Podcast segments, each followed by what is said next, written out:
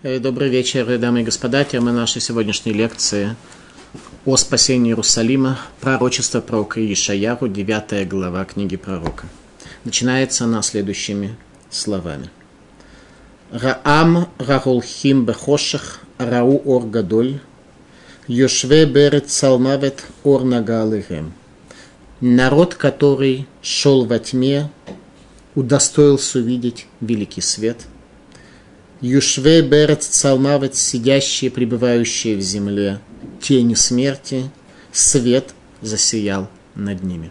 Прежде чем мы поймем, что пророк сказал свои слова пророчества в отношении чуда спасения Иерусалима, отметим, что книги пророков актуальны во все времена для всех людей, и, в принципе, то, что он сказал здесь, может касаться каждого из нас, должно касаться каждого из нас в нашей жизни, так, чтобы этот стих эпизодически в нашей жизни осуществлялся и исполнялся. Еще раз. Раам рагулхим бехошах раур гадоль, юшвей берец цалмавет ор нагалыхем, народ, который шел во тьме, увидел свет великий, пребывающие в условиях тени смерти, свет раскрылся, засиял над ними. Это необходимо испытывать в своей жизни, тогда наша жизнь действительно является религиозной. Девятая глава книги пророка Ишаяху пророчество о спасении Иерусалима. Народ, ходящий во тьме, увидел свет великий. Над живущими в тени смерти свет воссиял над ними. Ты возвеличил народ, усилил радость его. Радовались они перед тобою, как радуются во время жатвы, как ликуют при разделе добычи. Под добычей здесь не понимаются какие-то материальные объекты, которые в рамках трофеев были кем-то захвачены. Добыча – это именно то, что человек смог приобрести, приобретение человеком чего-то существенного. Если это какие-то материальные элементы, и человек радуется, ну, его радость будет соответственно тому значению, которое для него эти материальные объекты имеют. Если это какое-то другое достижение, то человек радуется, может быть, немного больше, может быть, наоборот, немного меньше, в зависимости от того, что для человека является его добычей. Так вот, добыче радоваться в жизни тоже необходимо, иначе это не жизнь по ее определению. Ибо ермо, тяготившее его и палку над плечами его, бич угнетателя его сокрушил ты, как в день сражения с медианитянами. Во время нашей лекции надо будет понять, что это за день сражения с медианитянами, с какими медианитянами на протяжении еврейской истории мы сражались, так что падение армии Ассирии, о чем пророчествует пророк Ишиягу, сравнивается с ним, и по какой причине. Безусловно, армия Ассирии была намного сильнее армии Медиан. И что это за сравнение? Видимо, сравнение не столько об армиях врага, сколько о духовном состоянии нашего народа. Ибо вся грохочущая обувь воинов и свернутая окровавленная одежда будут отданы на сожжение в пищу огню. Ибо родился у нас мальчик, сын дан нам, власть на плечах его, и наречено имя ему еще один ребенок, о рождении которого пророчествует пророк Ешаяру в аспекте спасения еврейского народа от его врагов, и имя его Пеле Юэцель Гибор Авиад Сар Шалом. Это все одно имя одного ребенка, а именно царя Хискияру у него будет в том числе и такое имя, царь Хискияру, удостоится спасти еврейский народ, когда народ будет достоин чуда. Это и есть определение человека, при какой ситуации свет сияет над ним, когда он достоин света, когда он достоин чуда, раскрытие света с небес. Это и есть одно из определений чудес.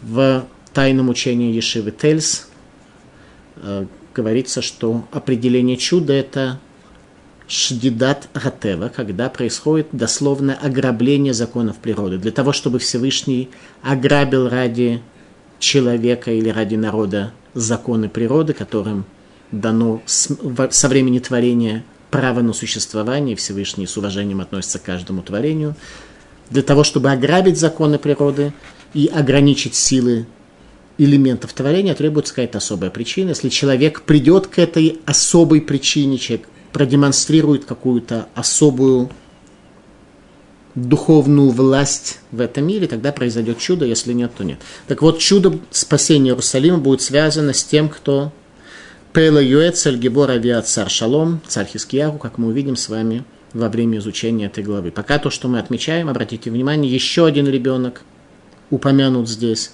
И, как мы видим, этот ребенок касается тех событий, которые происходят здесь, а именно спасение Иерусалима от нашествия Ассирии, как и ребенок Иммануэль, который был у нас в седьмой главе, который тоже касался исключительно спасения еврейского народа от Ассирии, извиняюсь, от Арама и Израиля, которые осаждали Иерусалим. То есть можем в контексте увидеть, что эти дети – это некий признак, который дает пророк для того, чтобы вложить надежду в народ Израиля. И, безусловно, речь не идет о каких-то пророчествах на какое-то далекое будущее, когда каким-то неестественным образом ребенок родится, и это на что-то повлияет. Эти главы пророчества про Ишеру касаются той ситуации, о которой он говорил, а именно опасности для еврейского народа, опасности для Иерусалима. Ибо родится у нас мальчик, сын дан нам, власть на плечах его, и наречено имя ему Пела Юэцель Гибор Авиацар Шалом, для приумножения власти бесконечного мира на престоле Давида и в царстве его, и для укрепления и поддержки ее правосудием и праведностью, отныне и вовеки сделает это ревность Господа Цваота. Отныне и вовеки сделать нам потребуется во время нашей лекции понять, что значит ревность Бога Всевышнего станет центральным элементом власти и мощи, которая приведет к спасению еврейского народа. Это означает, что до того времени был какой-то другой источник энергии, спасавший Израиль, и только сейчас остается полагаться на ревность Всевышнего за его народ. Какой был источник до этого? В Талмуде будет сказано, мы с вами будем это разбирать, схутовод, заслуги наших працев, которые иссякли перед изгнанием десяти колен Северного царства. После того, как пропали заслуги отцов, только ревность Всевышнего за то, чтобы в этом мире была справедливость, это единственное, что спасает нас в этом мире.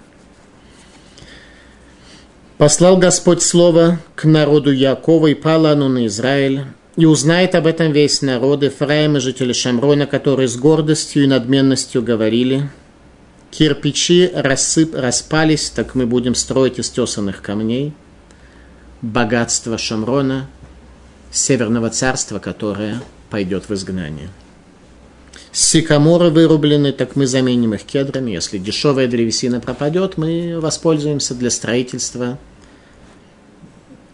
военных объектов э, кедрами, более дорогим э, деревом, ибо живем в условиях изобилия.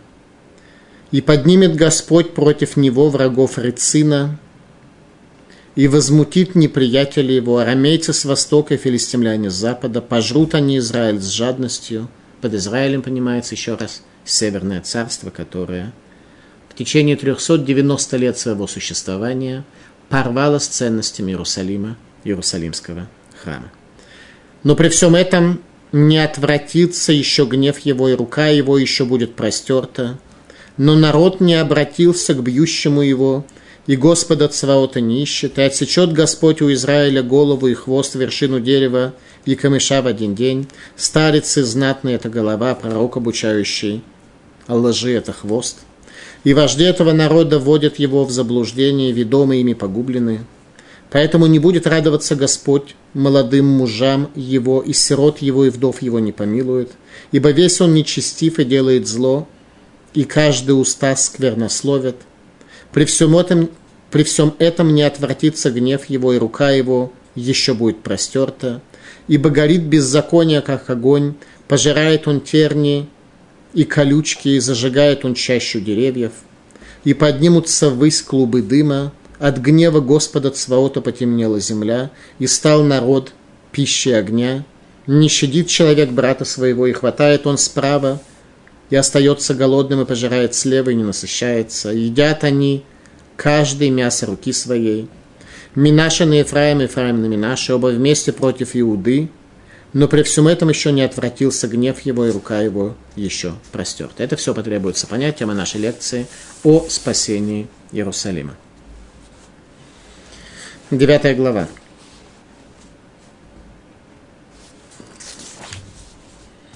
Раам гарулхим бехошах раур гадоль, яшве берет салма веторнага алыхем.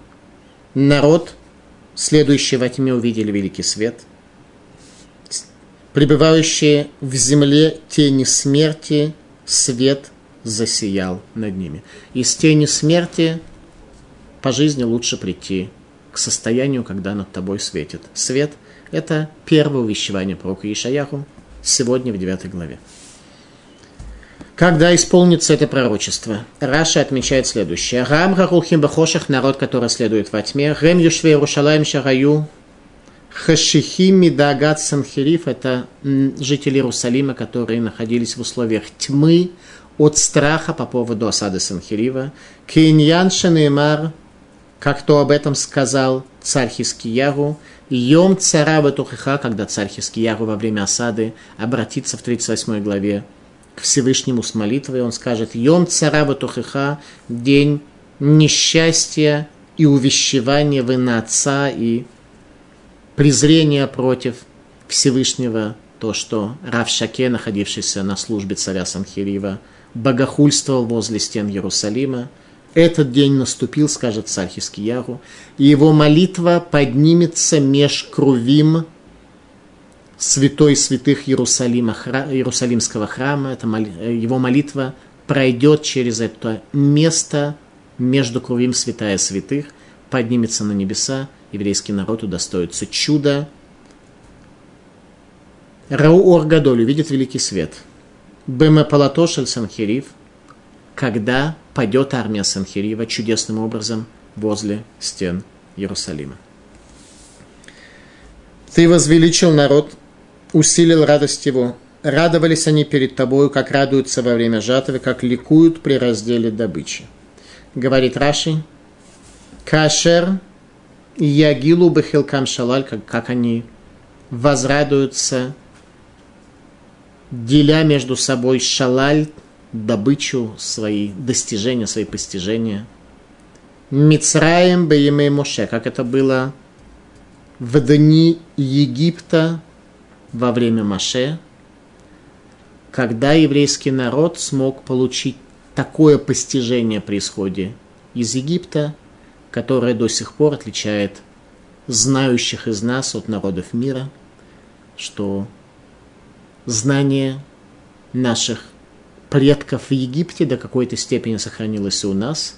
Они назывались поколением знания, не поколением веры, поколением знания, ибо Тора, как объективная реальность, раскрылась перед ними вне малейших сомнений. Как мы дальше убедимся при изучении книги, речь идет совсем не о материальных приобретениях, а о великом чуде гибели Санхирива возле стен Иерусалима, что стало духовным историческим приобретением еврейского народа на все времена. Ибо ермо, тяготившее его и палку над плечами его бич угнетателя его ты сокрушил, как в день сражения с медианитянами, ибо вся грохочущая обувь воинов и свернута окровавленная одежда будут отданы на сожжение в пищу огню. Говорит Раши, Кайом Медьян, как в день сражения с Медьяном, Беймей Гидон. Раша говорит, что речь идет о войне, которая была в дни судьи Гидона. Шаврем нафлу яхат белайла что они вся, сокруш... вся несокрушимая рать, которая пришла против земли Израиля, там был и Медьян, и другие народы Востока, и они все пали в одну ночь.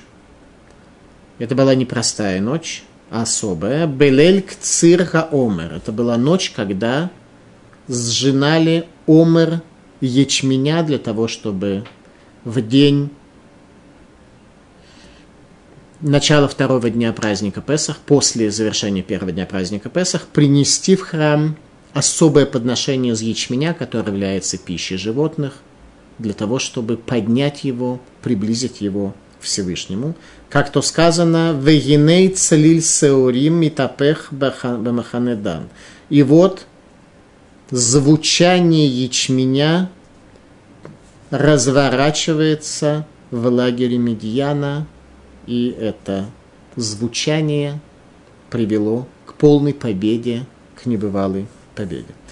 Чудесная победа, которую одержал Гедон, судья Израиля, из колена Минаши над бесчисленной ратью восточных народов, произошла в ночь приношения Омера.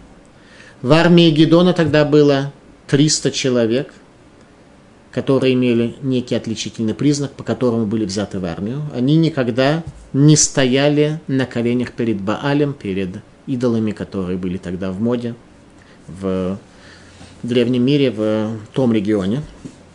А в его военном арсенале были шафары, пустые кувшины и факелы.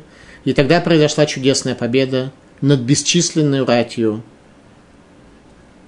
сынов Востока, которые пришли для разорения земли Израиля. Они пришли именно не для захвата, не для того, чтобы получить какую-то пользу от этой войны. Они пришли для того, чтобы разорить землю Израиля, чтобы не было этого народа на этой земле. Они пришли только с целью уничтожения. Такое часто бывает среди народов, когда они просто желают уничтожить цивилизацию, уничтожить смысл. У евреев такого не было никогда. В этом смысле тоже, также в этом смысле мы являемся избранным и великим народом. Гидон, человек, который одержал победу. Почему здесь сравнивается победа над Ассирией, чудо победы над Ассирией с чудом Гедона. Ведь э, армия Ассирии все-таки была больше и сильнее, нежели чем э, та армия, которая была во времена Гедона, которая пришла для захвата земли Израиля. Пришло это нам указать, видимо, на, на то, что приведет к спасению, а именно Рассказывают про Гедона, что он был э, достаточно малоизвестным человеком, он не обладал великими познаниями в Торе, он э, не, не был великим ни в каком аспекте, но у него была одна отличительная черта, один отличительный признак. Его это волновало. И если человека что-то волнует, если у него есть какая-то энергия, которую он готов приложить, он может добиться очень многого. Гедон в одну ночь видя опасность, которая есть для еврейского народа, в одну ночь встал, разрушил жертвенник своего отца, который был построен для служения Богу, но при этом там происходили самые странные, самые неестественные явления, разрушил все, что там было, поднял за собой народ, пошел воевать и победил бесчисленную армию народов Востока. Вот если мы будем достойны, и если нас хотя бы будет волновать то состояние, в котором мы находимся, мы сделаем очень много. Если нам будет безразлично, мы будем говорить, что будем жить как-то вот в какой-то мере праведно, в какой-то мере правильно, но в целом никаких вопросов и задач перед собой ставить не будем, тогда мы в историю не впишемся. Ибо родился у нас мальчик, сын дан нам. Это уже мальчик, который спасет еврейский народ от Ассирии. Власть на плечах его, он будет царем. И дано имя ему Пеле Йоэт Цель Гибор Авиад Сар Шалом. Раши. Караш Мошель Хискияру Сар Шалом Кишалом Веемет и Ебеямав. Раш отмечает, что это еще одно имя, которого удостоится царь Хискияву, папа нечестивый царь Ахаз, в дни которого это пророчество было сказано. Еще раз обратите внимание, в какое время было сказано это пророчество. Тогда, когда армии Арама и Израиль осаждали Иерусалим, как мы читали с вами в седьмой главе, когда царь Ахаз трясся от ужаса, опасаясь, что стены Иерусалима не выдержат – этих двух достаточно многочисленных армий Израиля, Северного царства и Арама в седьмой главе. Мы с вами это учили в седьмой лекции нашей. И все министры тряслись, как бесплодные деревья леса. В это время пророк Ишаяру дает пророчество о спасении от Ассирии, которое произойдет в дни сына царя Ахаза. И что нечестивый царь Ахаз родит сына, который будет великим человеком, который в своей праведности приведет еврейский народ к спасению. Это видение царя, извиняюсь, пророка Ишаяру. Раша говорит, Караш Мошель Хискияру, что так пророк назвал имя царя Хискияру по его сути, Сар Шалом, министр мира, Кишалом вемет и ябаямав, ибо мир и истина будут в его дни. Обычно так и происходит в жизни нашего народа и в жизни его отдельных индивидуумов, что мир является следствием истины. Если человек живет истинно, то у него обычно есть также и мир. Если человек живет ложно, то сама ложь, порожденная им, она и приведет его, в конце концов, к войне, конфликтам, гибели. Радак отмечает все элементы этого длинного имени царя Хискияху. Говорит так, Вейкрашмо, и провозгласил имя его. Пируш, кто провозгласил имя царя Хискияру вот таким сложным именем.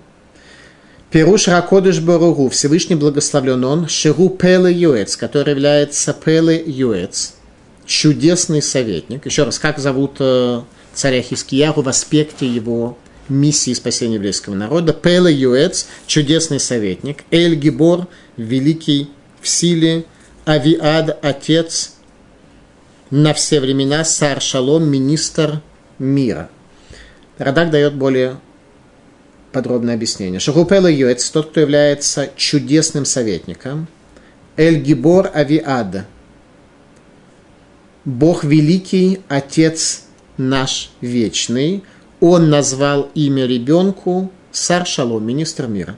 Карашем Гаел Газе Сар Шалом. Он Всевышний благословлен. Он назвал ребенка Сар Шалом. Почему тогда не назвать просто что он Сар Шалом, без э, вот такого сложного имени, в котором есть раз, два, три, четыре, пять, шесть, семь, восемь слов и восемь определений. Для того, чтобы ответ на этот вопрос, для того, чтобы ребенок стал Сар Шалом, сначала нужно раскрыть в этом мире Всевышнего в этих шести аспектах, которые приводятся. Если Всевышний для тебя будет Пела Юэц, давать тебе чудесные советы, то есть советы, которым ты будешь следовать, они приведут тебя к чуду, если он будет Эль-Гибор, Бог силы, Бог всесильный, если ты сможешь раскрыть перед собой всесилие Всевышнего, а не будешь ощущать, что молитвы твои не работают и что Бог сокрылся из этого мира и ничего не делает в этом мире, ну, может быть, кроме поддержания физических свойств э, материи в этом мире или каких-то еще явлений, но, во всяком случае, в глубоком сокрытии. Если он будет авиад, Отец Вечный, если ты его раскроешь как Отца, когда Бог для тебя будет осязаемым в этом мире, то тогда ты сможешь прийти в состояние сар шалом, чтобы быть министром мира. Каждое имя ребенка, которое приводится в книге пророка Ишаяру, имеет глобальное значение – и когда эти люди, которые имели особые имена, данные им пророком Ишаяру, ходили по городу, это было живым, визуализированным увещеванием еврейскому народу. Своего первого сына пророк Ишаяру назвал э, Шар Ишув, остаток поселения, что остаток поселения еще вернется для строительства второго храма. Это было главное Главное увещевание пророка Ишаяру, так он назвал своего сына, что будет изгнание, будет разрушение храма, и что жить как вчера и третьего дня в Иерусалиме невозможно. Иерусалим – город святости, требует от человека очень многого. Царь Хискияру, который приведет к спасению в период правления на Ближнем Востоке Ассирии, он царь Шалом, царь мира, а Всевышний Пел Йоэц, дающий чудесные советы. Кигамисрати ело, вело явод мелахахер, ибо правление будет у него, и не будет он подчиняться другому царю. К Мошамар, Ваимрод Бамелахашур Велуаваду, как то сказано в книге царей. И восстал он против царя Сирии, царь Хискияху, и не служил ему. Пророчество о том, что еврейский народ не будет подчинен другим царствам. В первую очередь речь идет, безусловно, в те времена об Ассирии. Шалом. Кишалом ела Израиль Баямав, ибо мир будет Израилю в дни правления царя Хискиягу. Вамар элу хакинуим бейлит бурах лейняним.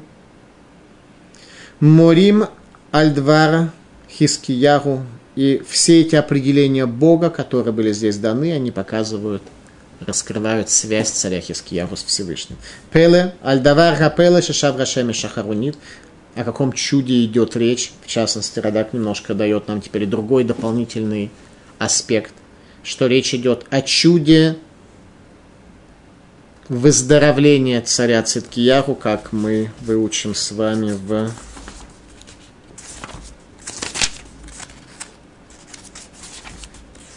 тридцать восьмой главе, что во время осады Иерусалима смертельно заболел царь и Ишаяру, сын. Э, царь Хискияру смертельно заболел, и пришел к нему пророк Ишаяру, сын Амоца. В результате происходит чудесное спасение от смерти царя Хискияру, и в этот день солнце на 10 часов отходит назад. Дело в том, что когда царь Хискияру хоронил своего отца, царя Ахаза нечестивого, то солнце село через два часа после того, как оно встало, для того, чтобы не было оказано никакие почести умершему царю, чтобы его похоронили во тьме и достаточно мгновенно. И было необходимо на каком-то этапе вернуть Солнце на 10 часов назад, чтобы сохранились э, законы движения небесных э, тел. В результате в день выздоровления царя Хискияху от смертной болезни, после падения царя Санхирива возле Иерусалима. Э, солнце вернулось на 10 часов назад, так что весь мир был свидетелем этих событий, и мы будем говорить, как эти явления оценили в Вавилоне, который будет нашим следующим врагом из Вавилона, в тот же день отправляется делегация к царю Цикияру, к царю Хискияру с подарками, и в этой делегации будет Навуходнецер, который позже разрушит Иерусалимский храм. Таким образом, чудо – это возвращение солнца на 10 ступеней, на 10 часов назад, в день выздоровления царя Хискияру. Юэц – советник.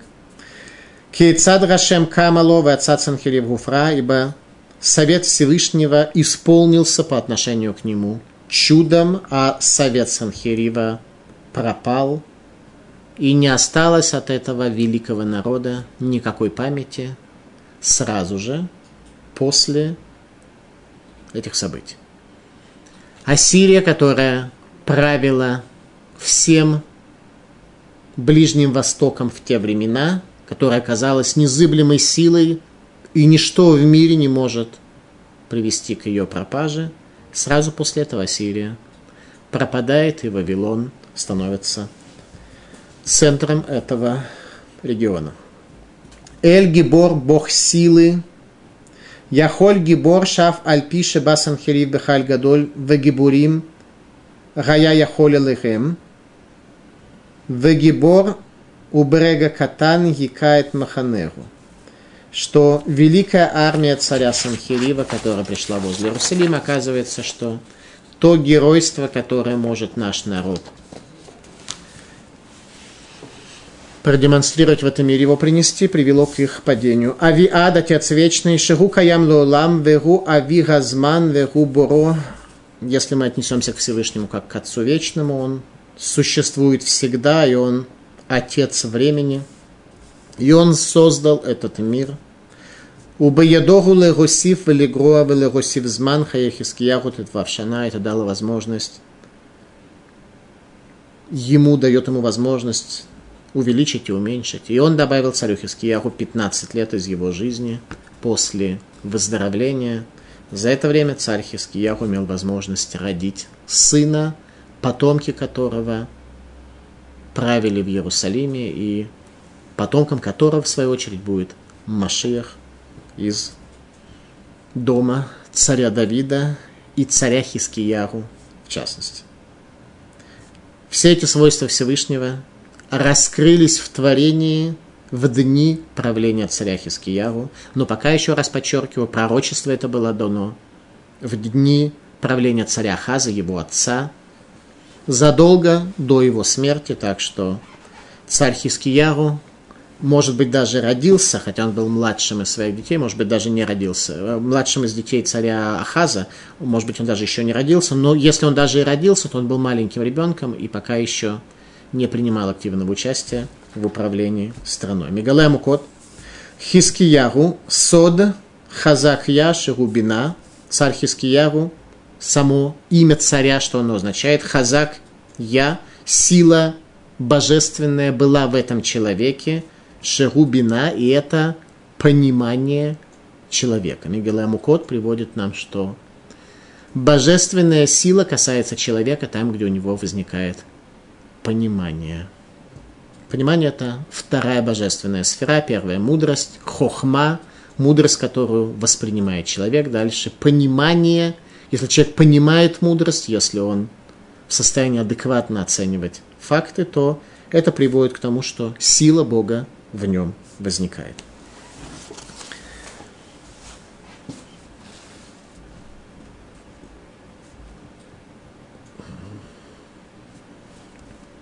Лемарбе Рамисра, Улышалом Инкец. Аль кисе Давид валь мамлахто лерахину тава лесадаба мишпату будздака миатава адолам кинат хашем цвакой стаасезот. Лемарбе Рамисра для приумножения власти и бесконечного мира на престоле Давида и царстве его, для укрепления и поддержки ее правосудием и праведностью, отныне и вовеки сделает это ревность Господа Сваота. Лемарбера Мисра, для приумножения власти, это то, что касается царя Хискиягу, для приумножения власти. Единственное, что если вы обратите внимание на этот стих, то слово лемарбе, буква мем, стума – не обычная буква мем, как она пишется, так что она открытая, а мем софит, который обычно возникает в конце слова, здесь возникает в начале слова ле марбе. Комментаторы, безусловно, отмечают, чем это вызвано. Это единственный случай в Священном Писании, чтобы буква מם סופית, возникла не в конце слова, а в самом его начале. Это абсолютно неестественно. Такая форма буквы возможна только в конце. И она именно свидетельствует о стиме, о закрытии. Раскрытая буква М закрывается, то есть происходит некое закрытие, видение, понимание в чем? В приумножении власти. Есть какая-то проблема с приумножением власти. Это необходимо понять. Э, все комментаторы говорят об этом, и сейчас мы с вами познакомимся с основными первоисточниками по этому вопросу. Радак говорит так. Лемарбера мисра. Рамем тума бекатув. Буква мем, она закрыта в Писании. Вакари мем птуха, и читать ее и понимать нужно как обычную букву мем. Тем не менее, написана она иначе, и чему-то меня это пришло научить. У Береферзе Беэзра, а в книге Эзры в Писаниях есть наоборот. Буква мем открытая находится в конце. Вееш бодраш. И это надлежит понять и изучить. Кашер истымухум от Иерушалаем, шерем пруцим кользман хагалут, когда закроются стены Иерусалима, когда отстроятся и укрепятся стены Иерусалима, которые являются разрушенными все время изгнания, веледра Ишуа и ко времени спасения еврейского народа, истымуга пруцим, вастиватара мисра, Шегистума ад мелаха Машиев. И тогда только раскроется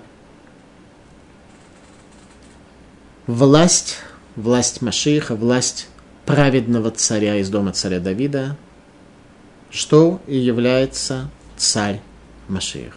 Иными словами, еще раз, что сам текст показывает нам, что Приумножение власти – это тема сокрытая, самая принципиальная сокрытая тема в иудаизме о временах Машиих, о том, как это будет, о том, когда это будет. И пришло нам это сказать, что только тогда, когда стены Иерусалима, которые разбиты во времена изгнания, наконец начнут защищать этот город, тогда придет Машиях, и тогда раскроется значение этого стиха. То есть в определенной мере коснется царя Хискиягу, исполнение этого стиха его власти, о том, что он достоин был для спасения еврейского народа и достоин был стать Машиихом, мы увидим, что царь Хискиягу практически стал Машиихом. Статус Машииха его коснулся и отошел, как мы будем учить с вами в 37 главе этой книги.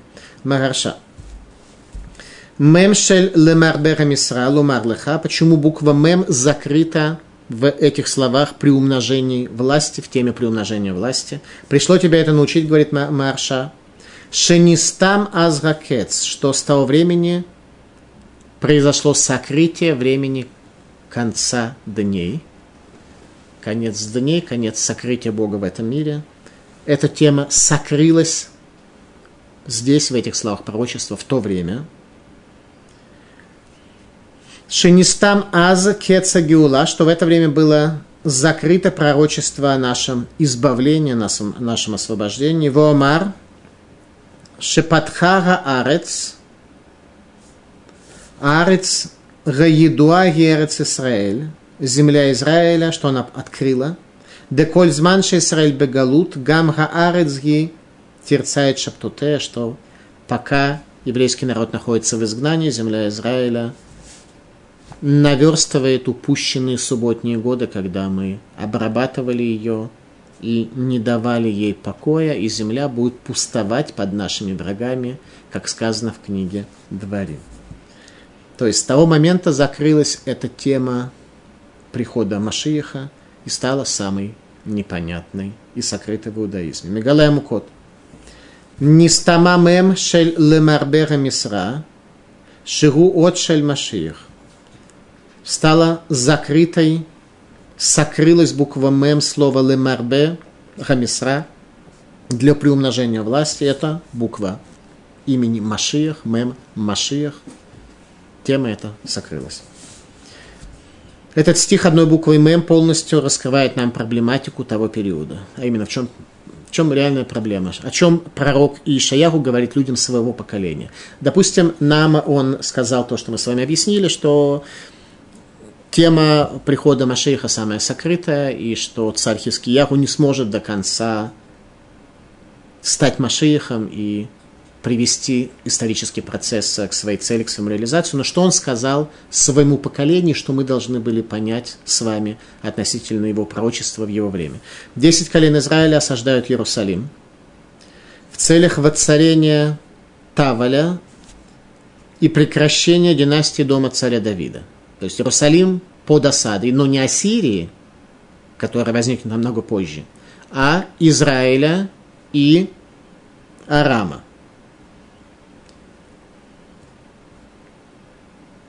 И что они хотят, к чему они стремятся? Таваэля, чуждого царя, поместить э, царем э, в Иерусалиме и прекратить династию дома царя Давида. Пророк видит, что над Северным царством уже померкли небеса, и запечатан декрет об их изгнании в Ассирию, а в доме царя Давида родился ребенок, как то сказано, Пеле Юэц, Эль Гибор Авиат Цар Шалом, великий советник, Бог всесильный, Отец вечный, даст Сар Шалом, министра мира. Хискияху, будущий царь, с которым связана надежда Иудеи, на возвращение Израиля из плена – на то, что десять колен Израиля не пропадут навечно, а смогут вернуться, что может произойти только в конце дней, то есть если царь Хискиягу станет Машиихом. Но грех жителей Иудеи и Иерусалима приводит к фундаментальным изменениям на небесах над Иерусалимом. Происходит сокрытие Гиулы, и раскрываются границы земли для ее последующего завоевания много лет спустя. Еще раз, постановка вопроса какая?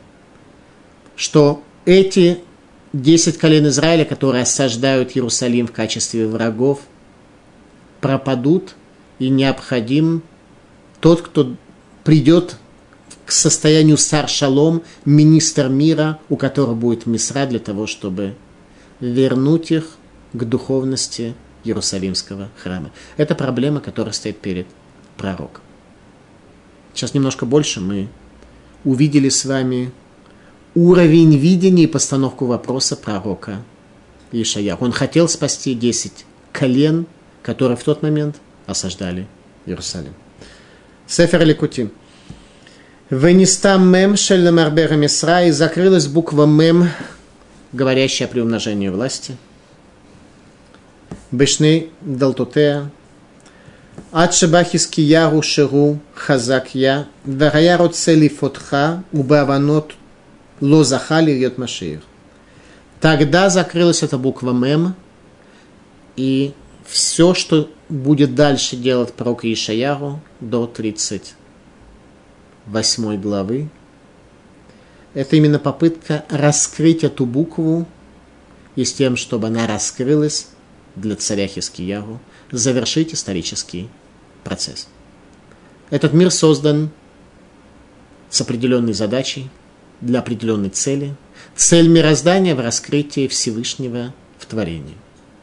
Каждый из нас может повлиять немного в ту или в другую сторону на раскрытие, или, не дай бог, еще больше сокрытие буквы М.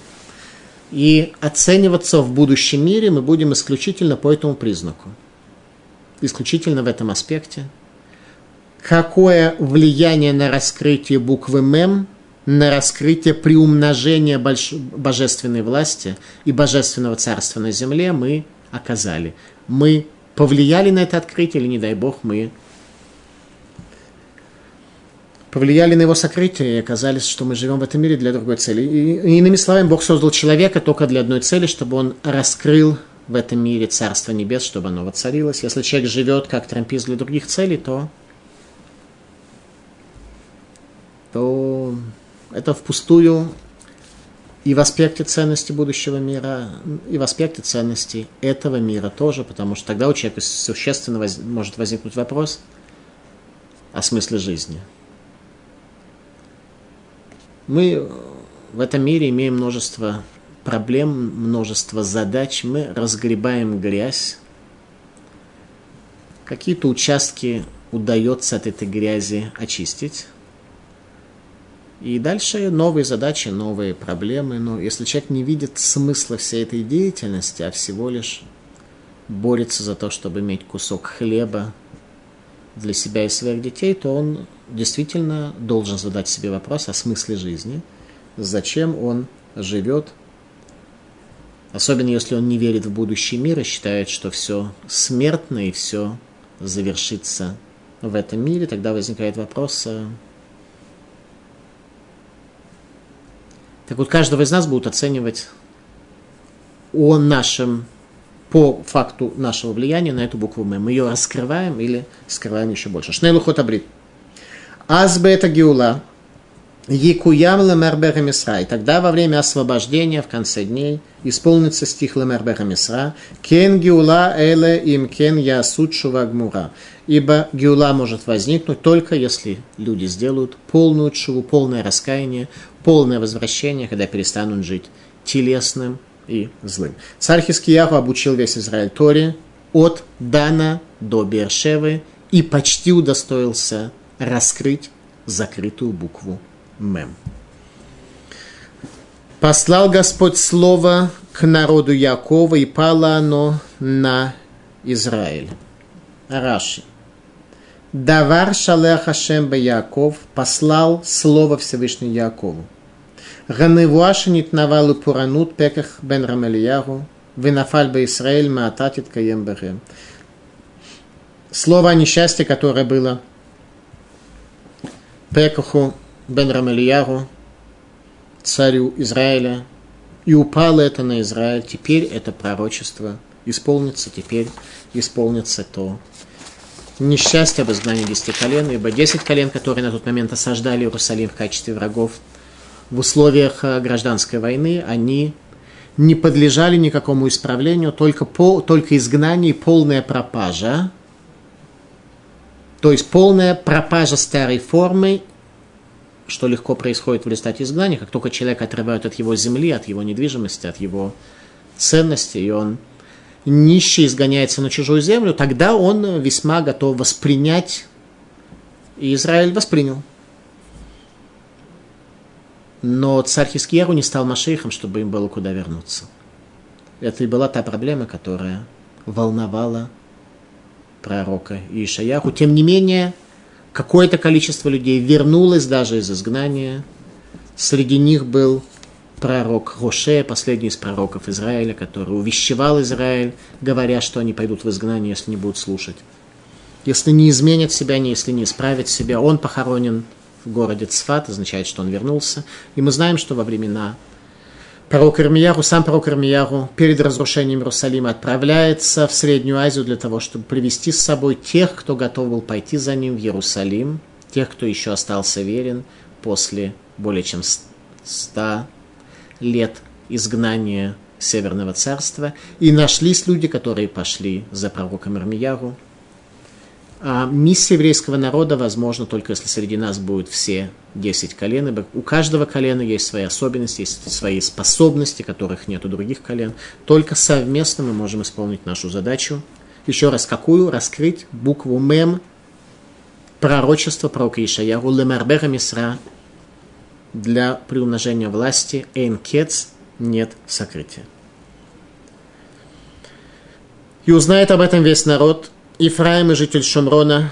Ифраим это как раз северное царство, которое основал Яровам бен Нават из колена Ифраима из потомков Юсефа.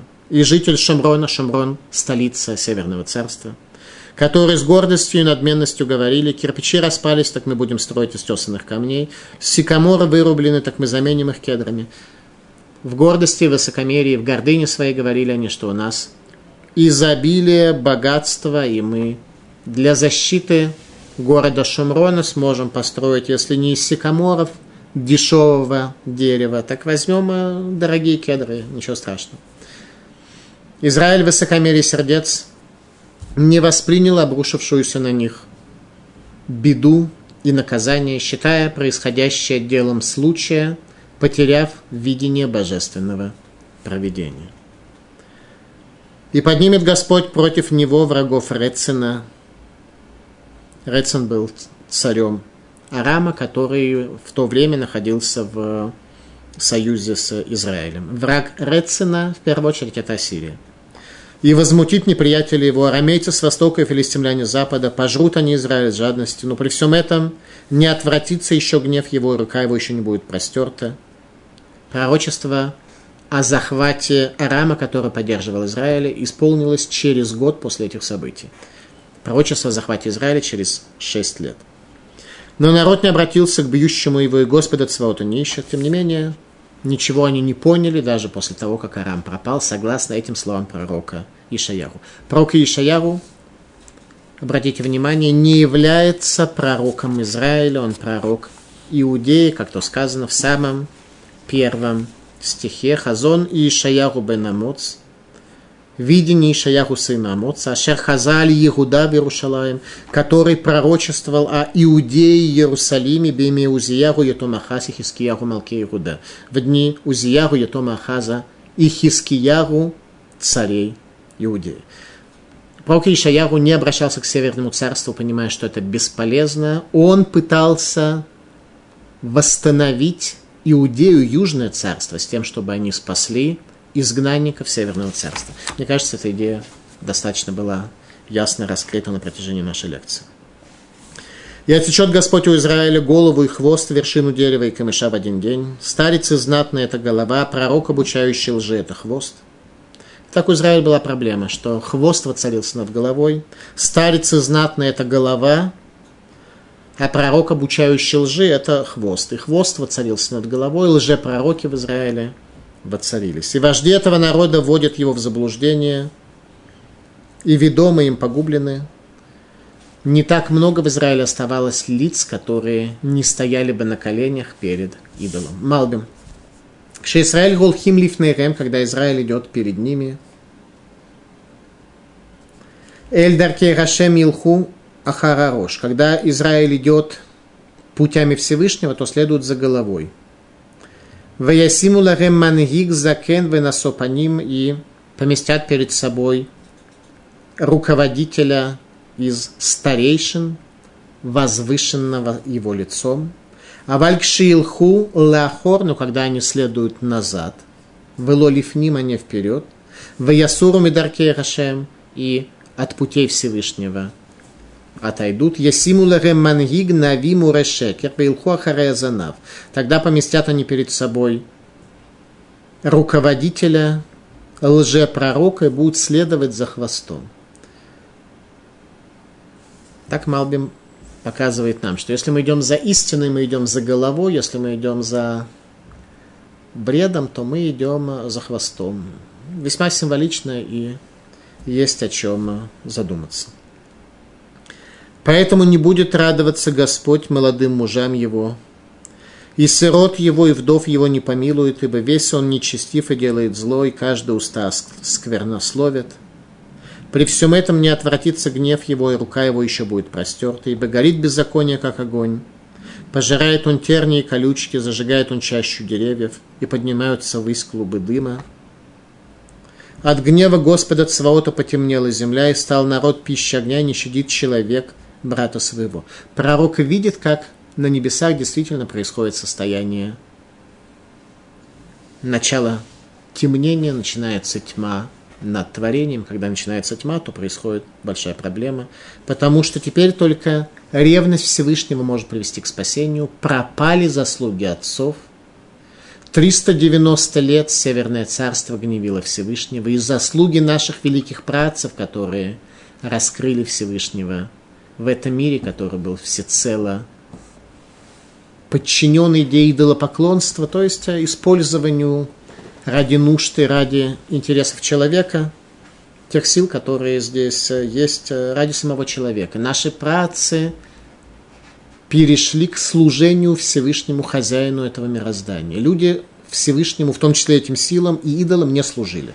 Они их использовали, они их э, приносили им какие-то жертвы, но служили они в конечном счете исключительно себе, они исключительно себе делали то, что они хотели, используя эти силы для своего собственного блага и продвижения.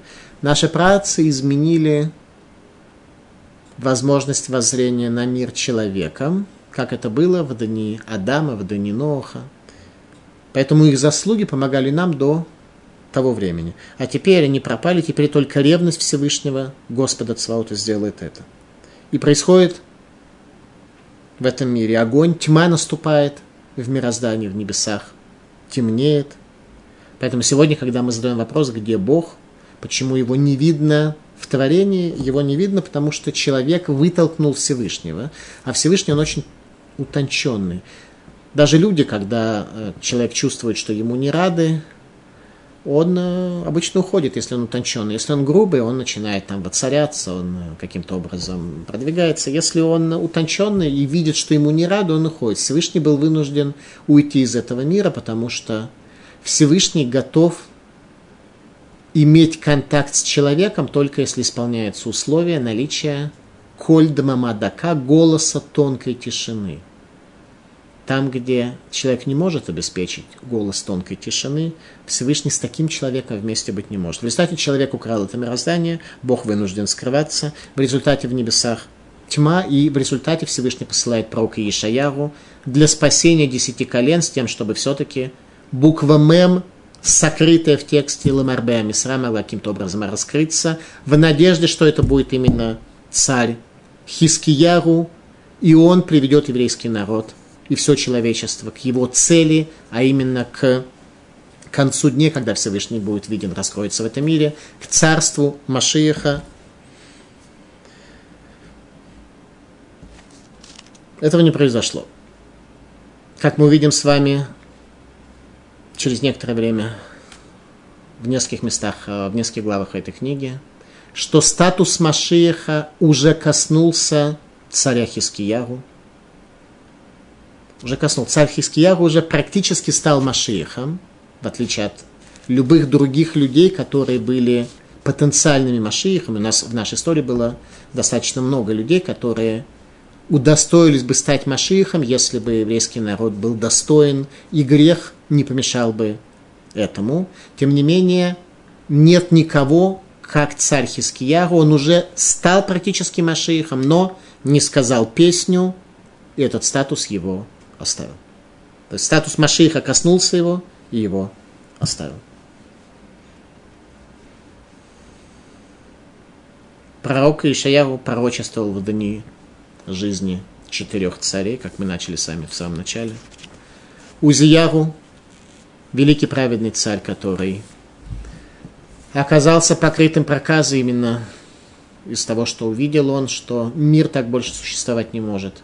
Тогда Всевышний избирает пророка Ишаяху. У, у царя Узияху был великий сын, царь Йотам, который был праведный, не сделал греха в своей жизни. У него родился царь Ахаз, который был нечестивый, но не имел шуркума, не, умел, не имел уровня царей. И он родил великого царя Хискиягу, который почти завершил задачу, которая стоит перед еврейским народом, но до конца не смог. Поэтому каждый из нас определяется в том, что мы делаем для решения этой задачи. Мы тянем лямку служения в целях раскрытия хозяина этого мироздания. Или, не дай бог, мы движемся в другую сторону, и вся наша жизнедеятельность, она только повышает энтропию, и чад энергии, которую мы в этот мир приносим, только проедает глаза и делает этот мир еще более темным, еще усугубляет тьму, которая на небесах. Это критерий человека. Служим мы Богу или мы делаем что-то другое.